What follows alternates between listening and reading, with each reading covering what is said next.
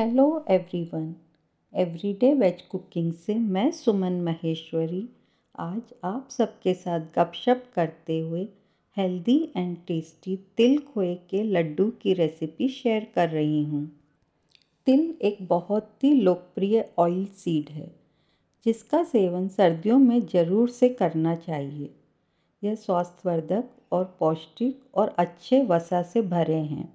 I I mean this tiny seeds are loaded with good fat तिल में काफ़ी अच्छी मात्रा में फाइबर होता है, जो डाइजेशन इम्प्रूव करता है।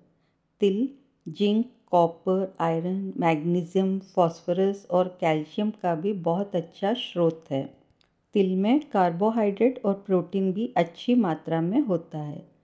तिल स्वाभाविक रूप से गर्म होते हैं। इसलिए जाड़े के दिनों में तिल का सेवन किसी न किसी रूप में ज़रूर से करना चाहिए।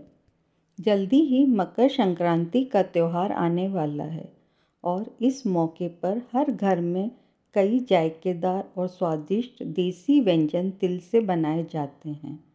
खासकर तिल की बर्फ़ी या लड्डू ज़रूर बनते हैं। आज मैं तिल खोए के लड्डू की रेसिपी शेयर कर रही हूँ। जो कि सर्दियों में बनने वाला एक लोकप्रिय व्यंजन है।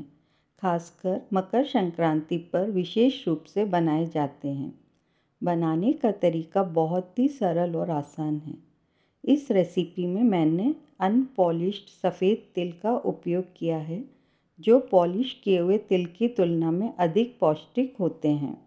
आइए अब आप करीब तीस लड्डू बनाने की सामग्री नोट कर लीजिए। आप लीजिए 250 ग्राम तिल 200 ग्राम घर का बना हुआ खोआ 250 ग्राम पिसी हुई चीनी 10 से 15 बादाम, चौथाई छोटी चम्मच इलायची पाउडर।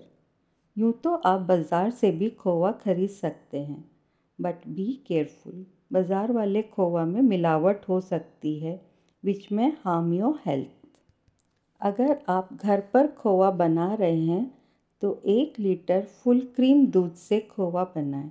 करीब 200 ग्राम खोवा बनेगा।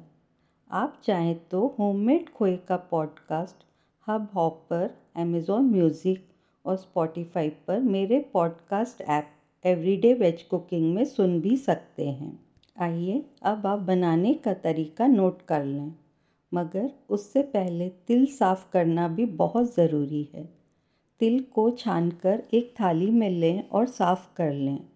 यदि आपको लगता है कि तिल बहुत गंदा है तो पानी से धोकर धूप में सुखाएँ।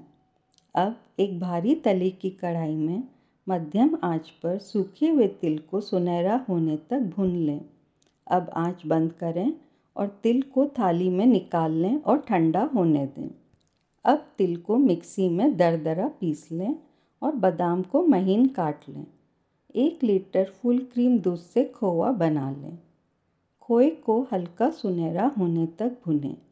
अब खोए में पिसी हुई चीनी डालें और ठीक से मिलाएँ और आँच बंद कर दें। अब पिसा हुआ तिल, इलायची पाउडर और कटे हुए बादाम डालें और अच्छी तरह से मिला लें। जब मिश्रण हल्का गर्म हो, तब अपनी हथेलियों में पर्याप्त भाग लें और धीरे धीरे दबाते हुए नींबू के आकार के लड्डू बना लें।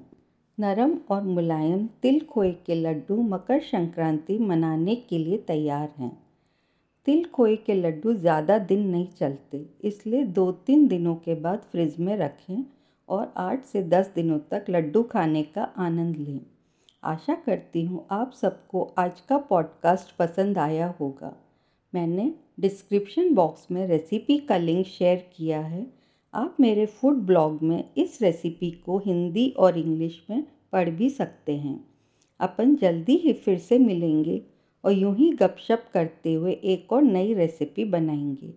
Bye have a nice day